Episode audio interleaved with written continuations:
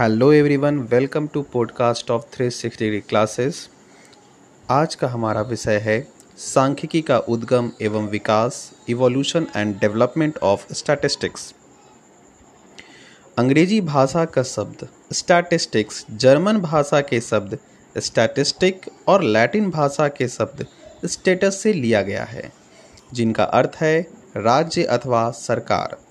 कवि सम्राट William Shakespeare John Milton तथा विलियम वर्ड्सवर्थ आदि ने भी स्टैटिस्ट शब्द का प्रयोग एक ऐसे व्यक्ति के लिए किया था जो राज्य से संबंधित लेखा जोखा के कार्य में निपुण हो। वैसे, स्टैटिस्टिक शब्द का प्रयोग करने का श्रेय जर्मनी के प्रसिद्ध गणिताचार्य ग्रॉड फ्रायड एक्नवाल को प्राप्त है, जिन्हें सांख्यिकी का जन्मदाता भी कहा जाता है। इस आधार पर यह कहा जा सकता है कि सांख्यिकी की उत्पत्ति सही अर्थों में राजाओं के विज्ञान, साइंस ऑफ़ किंग्स के रूप में हुई है।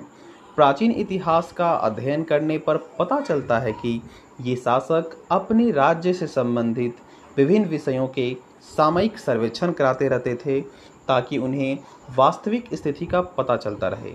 हाँ ध्यान रहे इन सम्राटों द्वारा मुख्य रूप से जनशक्ति धन शक्ति तथा सैन्य शक्ति जैसी सूचनाएँ एकत्रित की जाती थी।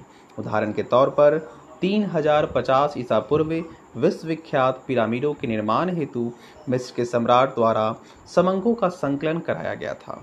इसी प्रकार 1400 ईसा पूर्व सम्राट रेमसिस द्वितीय ने भूमि संबंधी और मूसा सम्राट ने जातियों की गणना कराई थी। भारत में कौटिल्य के अर्थशास्त्र तुझके बाबरी और आईने अकबरी जैसे ग्रंथ समंक संग्रहण की कला का जीता जागता उदाहरण पेश करते हैं। कालांतर में धीरे धीरे इस विज्ञान का प्रयोग अन्य क्षेत्रों में भी किया जाने लगा।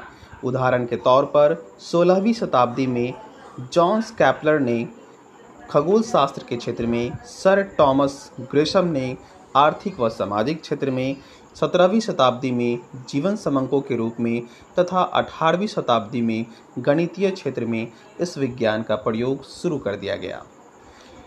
इसी शताब्दी के दौरान पास्कल, फर्मैट, बर्नौली, लाप्सेस तथा गॉम जैसे विज्ञान विद्वानों ने संभावना सिद्धांत, नियमितता सिद्धांत तथा प्रसामान्य सिद्धांत, नॉर्मल लॉ ऑफ़ एरर्स का प्रतिपादन किया।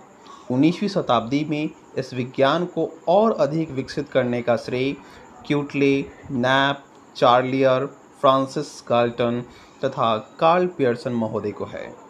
वर्तमान शताब्दी तो स्वयं में एक सांख्यिक युग है, जिसमें मानव जाति से संबंधित सभी विज्ञानों में इसका पूर्ण रूपेण प्रयोग किया जाने लगा है।